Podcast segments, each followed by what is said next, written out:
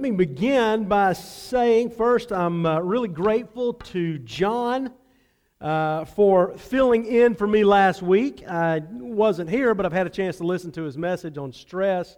He did a really good job dealing with a topic that just about everybody in the world deals with, and so I'm grateful to John for that. If you have not heard that, check out the podcast or see our AV guys, and they will get you a copy of that because it is definitely worth your time.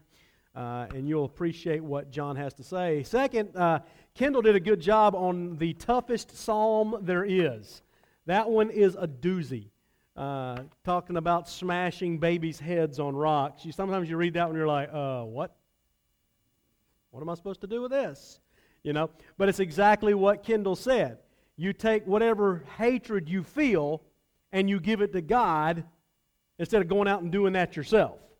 Okay, that's the, that's the whole idea behind those, uh, what you call imprecatory psalms, those, those uh, uh, the, the, another name for it is the cursing psalms, because that is definitely some hardcore stuff.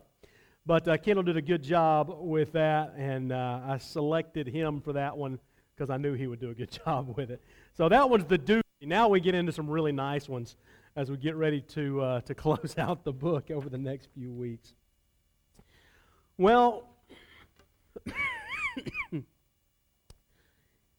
for the last several weeks, we have been in a series called The Cross in the Empty Tomb, where we're talking about why we do the things that we do as a body of believers, why we do things we do as a church. And we've talked about, you know, what the church is and why we gather and why we give.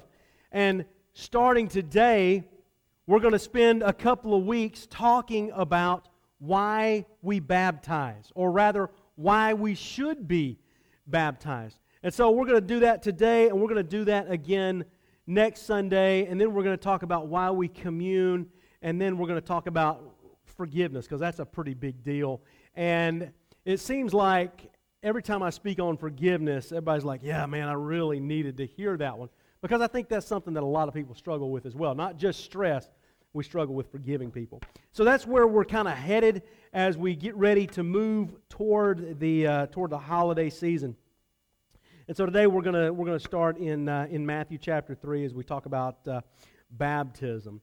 Uh, I was baptized on September the 1st, 1985, 32 years ago. Uh, for that long, I've been, uh, been following Jesus. Um, I don't think I knew then that that was the best decision I ever made in my life, but I have come to understand that now. And it has, uh, you know, it's not always been easy to follow him. Uh, sometimes it's been a whole lot easier to not follow Jesus. You know what I'm talking about? It's just easier to go a different way when Jesus is saying, no, come on the hard way. And there have been times where I chose not to follow him. But overall, it's been the, the best decision that, uh, that I have made in my life. Now, I have been able to witness a lot of baptisms in my life through camps and ministry and all of these different things that I have been to.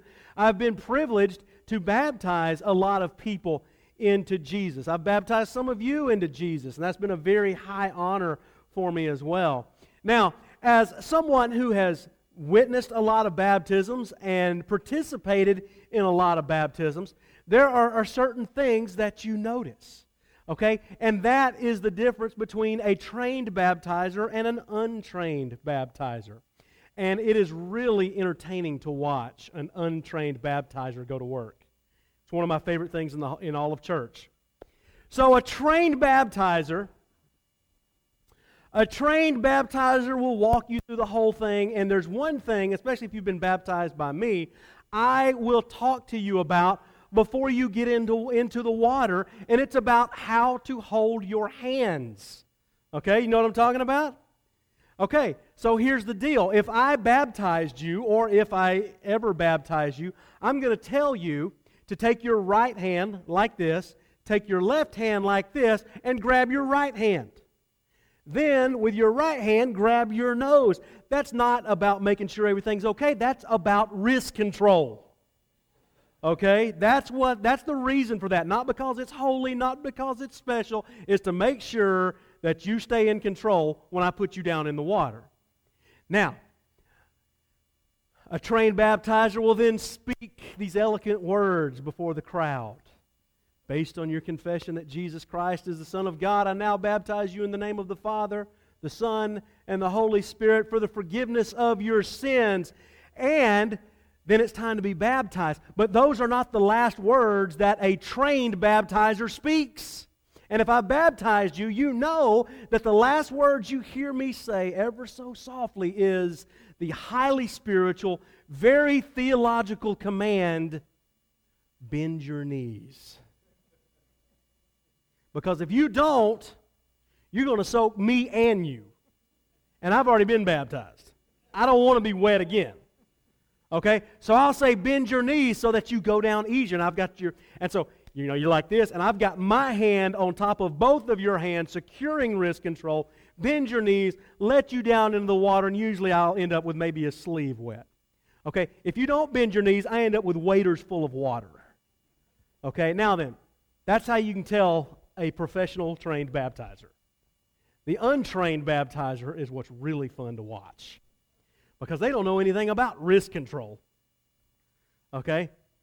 They will not speak the words to you, bend your knees, right before you go down. And so they'll make the great pronouncement that you've been baptized into Jesus for the remission of your sins. And then a lot of times will body slam you into Jesus.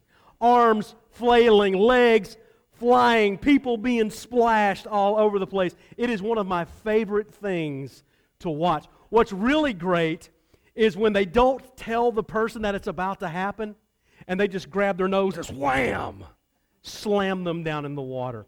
I've got lots of footage of this from watching kids at Impact do this, and it is really, really funny to watch. But you can tell, you can always tell the trained baptizers from the untrained baptizers.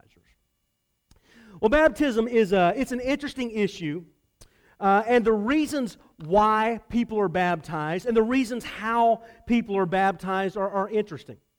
Uh, some churches baptize by sprinkling. They'll just sprinkle a little bit of water on, on who, whoever the, the candidate is. Others will pour a little bit of water on the head. Most churches that practice baptism immerse because, you know, the word, the, the Greek word baptizo means to immerse or to dip. And so they'll put you all the way underwater, and that's what our, that's what our tradition is.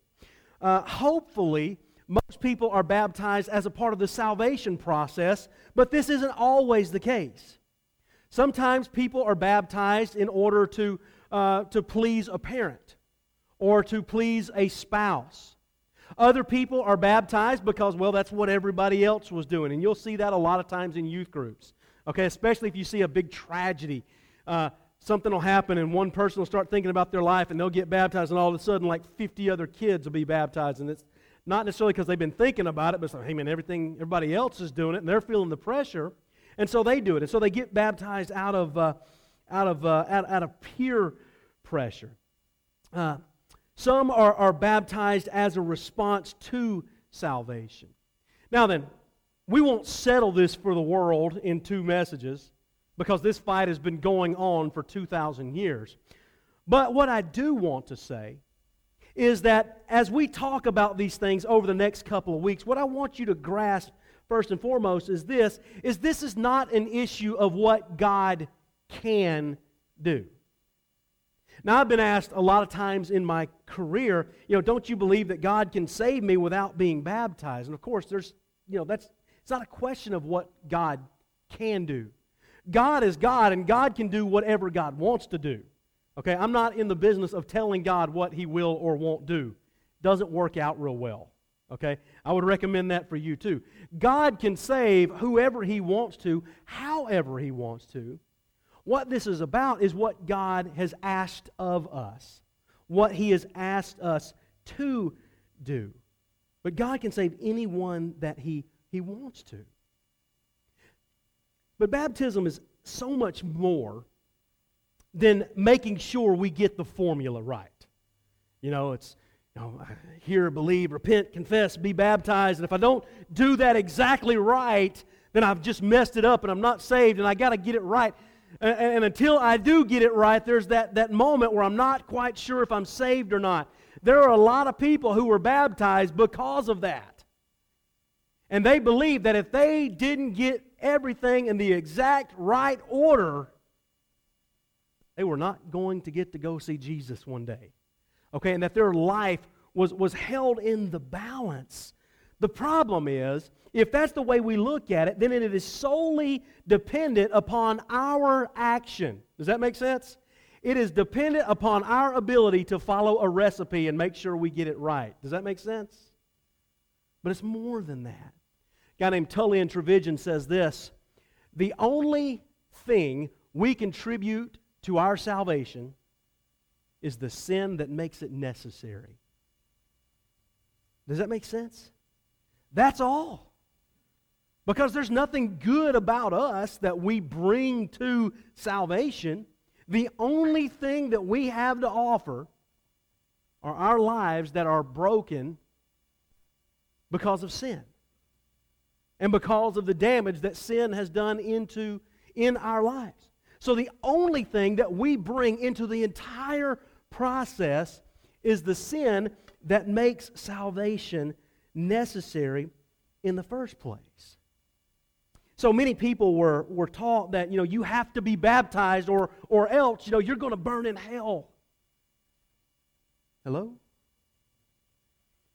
And while that might work for, for some people, I would suggest that a better approach to understanding baptism is not looking at it so much as something that you have to do because if you don't, you're going to burn in hell. A better approach is to look at baptism as something that we get to do. Something that, that you and I are invited into because of the grace and the mercy of Jesus.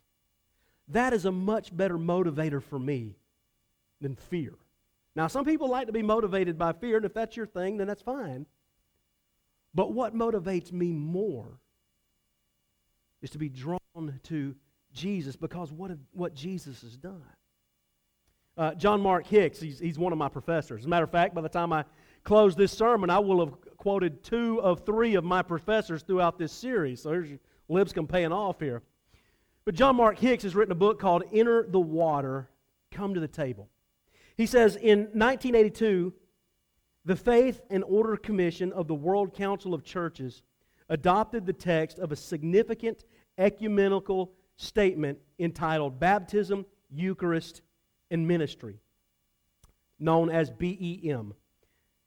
Widely distributed, it is the most frequently studied document produced by the ecumenical movement. That just means a unity among the churches. So here's your nice theological word. It has, been, it has become a significant starting point for discussion between different faith communities, and many have adopted it. BEM has become a consensus document of sorts.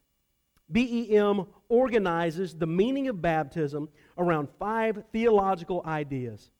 As a product of a thorough discussion of Scripture and the interaction of multiple Christian communions, the simplicity and the depth of these points are captivating. So, here is how the uh, baptism, Eucharist, and ministry document thinks of baptism. It thinks of baptism as number one, participation in Christ's death and resurrection. Now, isn't that what we talk about? That is part of, I mean, that's what we celebrate when we talk about baptism.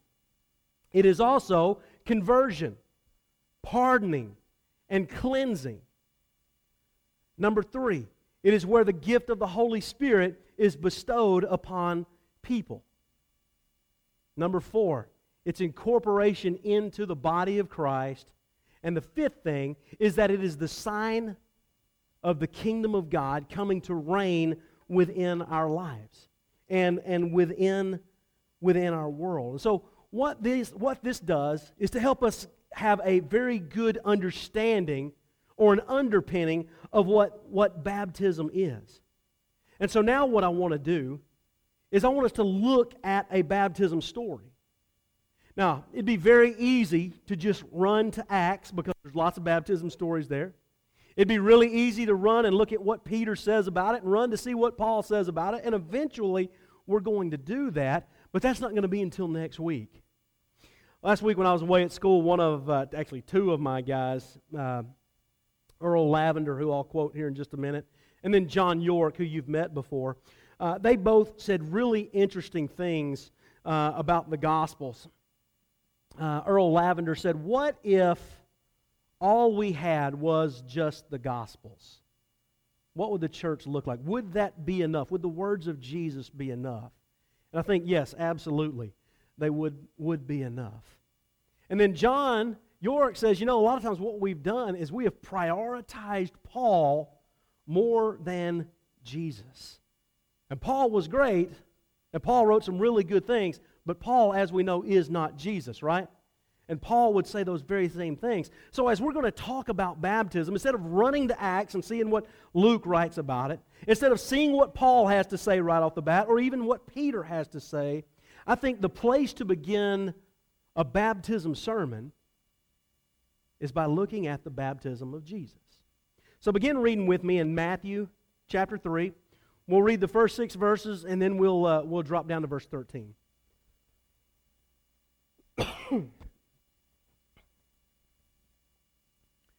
In those days, John the Baptist came, preaching in the wilderness of Judea, and saying, Repent, because the kingdom of heaven has come near. For he is the one spoken of through the prophet Isaiah, who said, A voice of one crying out in the wilderness, Prepare the way for the Lord, and make his paths straight. Now John had a camel hair garment and a leather belt around his waist, and his food was locust and wild honey. Then the people from Jerusalem, all Judea, and all the vicinity of the Jordan were going out to him, and they were baptized by him in the Jordan River, confessing their sins. Now drop down to verse 13. Then Jesus came from Galilee to John at the Jordan to be baptized by him. But John tried to stop him, saying, I need to be baptized by you, and yet you come to me? Jesus answered him, Allow it for now, because this is the way for us to fulfill all righteousness. Then John allowed him to be baptized. When Jesus was baptized, he went up immediately from the water. The heavens suddenly opened for him, and he saw the Spirit of God descending like a dove and coming down on him. And a voice from heaven said, This is my beloved Son, with whom I am well pleased. So there we have it right there. That's the baptism of Jesus. And it's really, it's really an incredible story. You've got John, his, his relative, who's kind of this wild guy eating bugs and honey and dressed like a camel. And he's out there in the desert and he's preaching this, this baptism of repentance, and people are coming to him in droves. And then all of a sudden, Jesus shows up. John knows exactly who Jesus is. And Jesus says, Hey, I'm here for baptism. And John is saying, No way. I'm not even worthy to untie your shoes, man. If anybody needs to be baptized, it's me by you. You don't need this. That's what John is saying. Why should you be baptized? Okay? You need to be baptized in me. And Jesus is like, wait a minute. We need to do this. Because when you baptize me, then we will fulfill all this righteousness stuff we've been talking about. And so John does. I can imagine, even still, he's probably a little bit reluctant to do it. But he baptizes Jesus. But it's what happens in verses 16 and 17 that I really want to, to call your attention to for, for a couple of minutes. Jesus is baptized. He comes up out of the water. And it says, immediately, when he comes up out of the water, the heavens opened up, and the Spirit, the Holy Spirit, in the form of a dove, descends down upon Jesus. And then this voice from heaven speaks. Says, This is my Son, whom I love, and I am really pleased with what he's doing. I am pleased with him. Up to this point, God has not stepped in and said, Hey, that's my son. Now, then we know that God sent an angelic message. We know that He gave that to Gabriel, who gave it to, to Joseph and to Mary. And that this is God's Son. But up to this point, God has not spoken in the story, but He waits until the baptism of Jesus. He comes up out of the water, the spirit of the dove. You know, have you ever noticed that dove way up there? Anybody, have you ever noticed that dove? That's why that's there. Did you know that? That because we read this story, and that dove is, you know, what you would call that is iconography. Okay? What that dove is, is that's representative of what happens right here.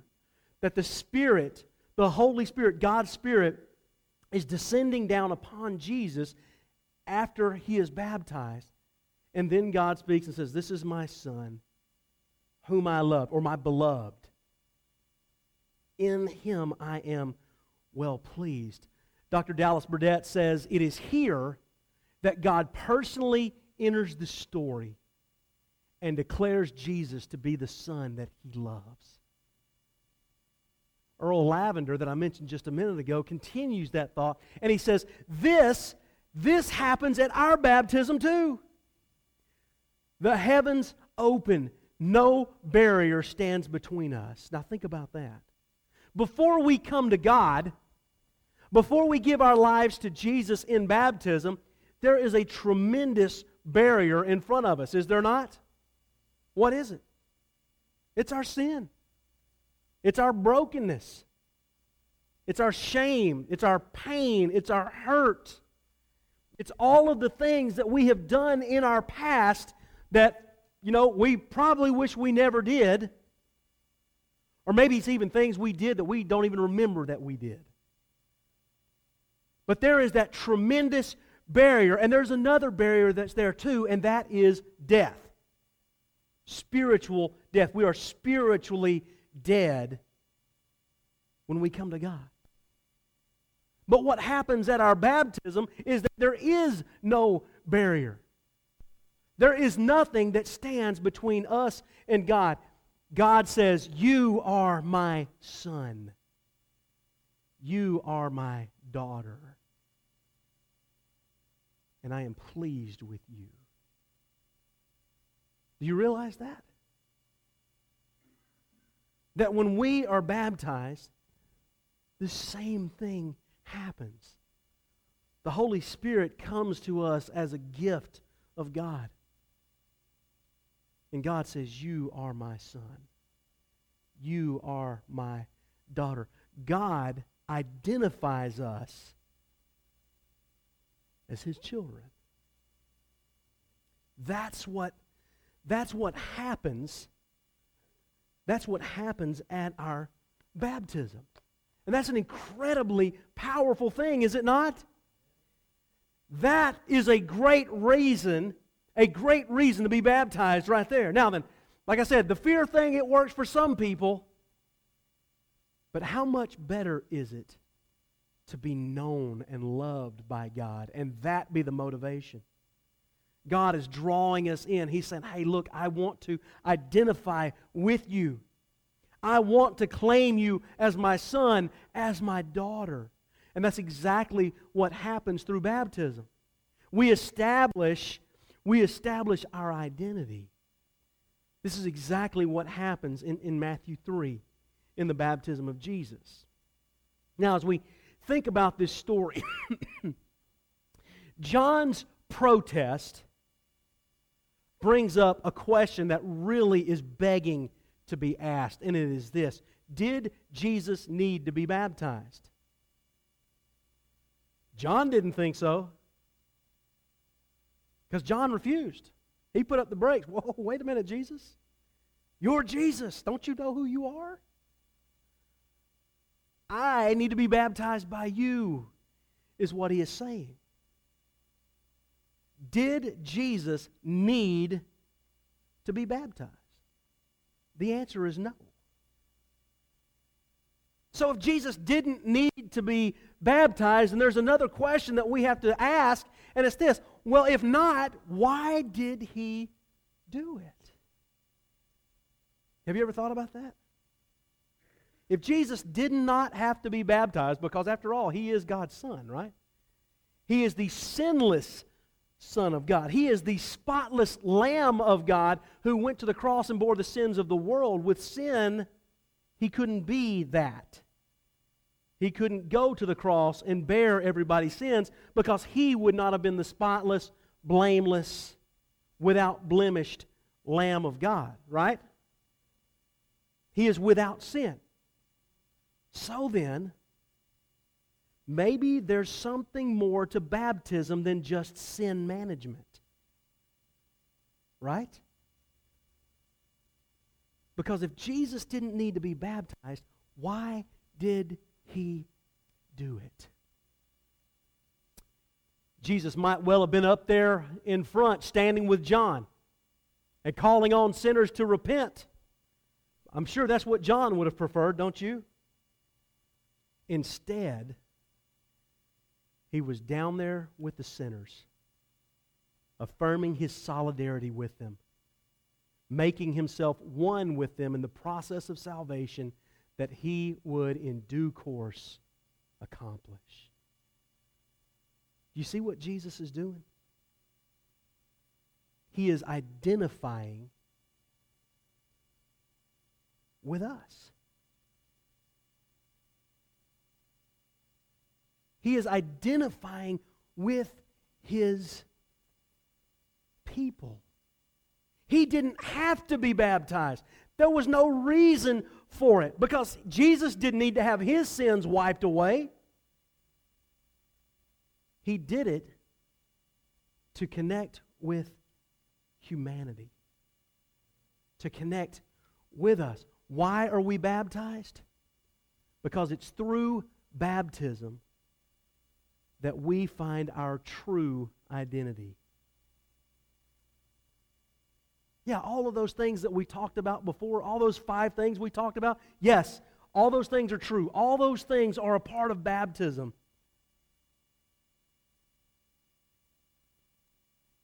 But it's in baptism we find out who we truly are. It's in baptism where God says, You are my son. You are my daughter. And I'm very pleased with you. And that is powerful. To know that God loves us that much, that He would give up His Son so that He can claim us as His own. That, that is, is, is powerful. So, why are we baptized? Because in baptism, in baptism, Jesus identifies with the sinful humanity, us, that he has come to save. In baptism, sinful humanity, us, connects with Jesus' saving power and finds its true identity. That's powerful. To know that your identity is wrapped up in Jesus. Now then, people will try to, to lay an identity on you. You know they will. They'll try to lay things on you from your past, choices that you have made, things that have happened to you. And they'll say, That's who you are. That is your identity. You are a failure. Jesus says, No, no, no, no, no. If you're baptized into my name, you are my brother. You are my sister. God says, You are my child. I claim you. Your identity is with me. Don't listen to what anybody else has to say. That's what is going on at baptism. Isn't that awesome? And, and yeah, again, isn't that better than hearing baptism as just sin management? It helps us learn who we are. It helps us understand who, who, who God created us to be. Now, let me say this as I, as I wrap this up.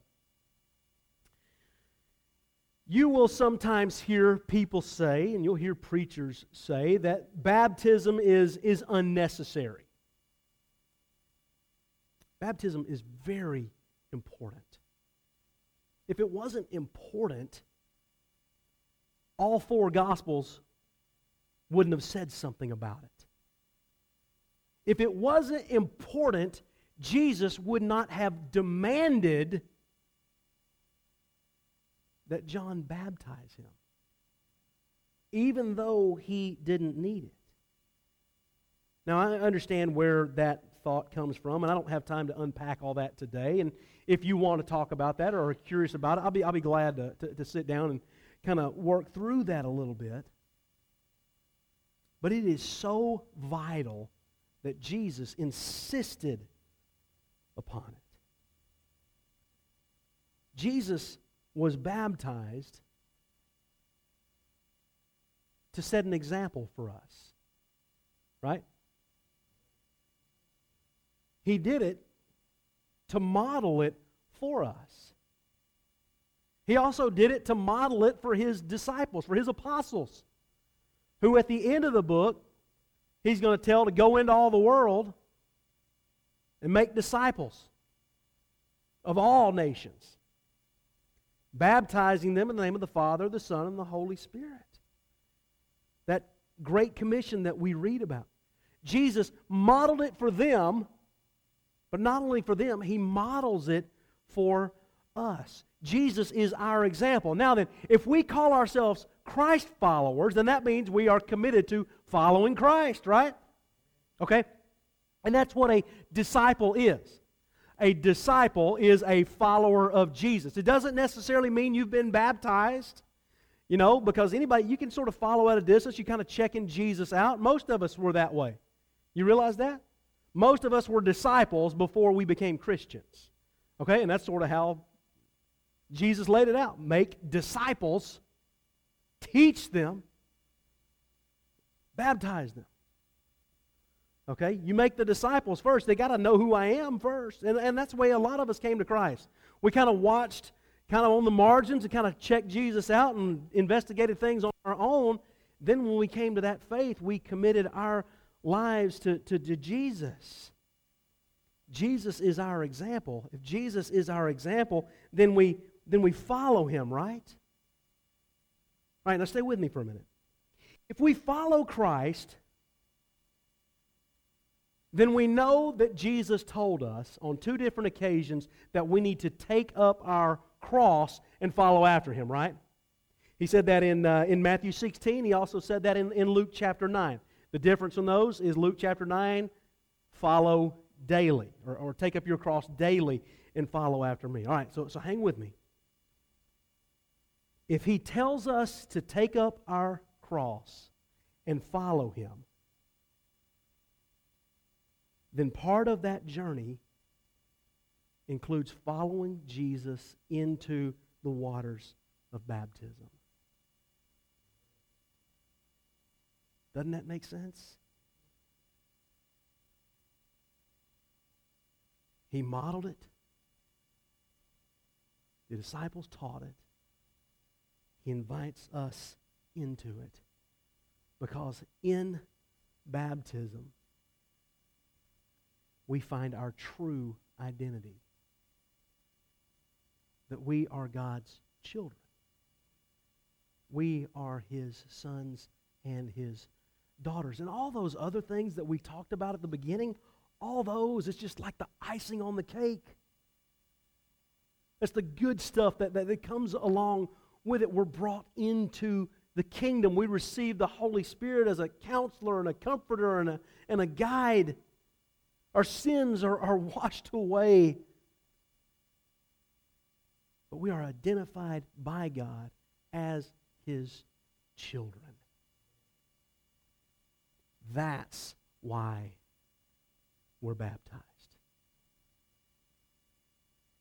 And that is powerful. Let's pray together.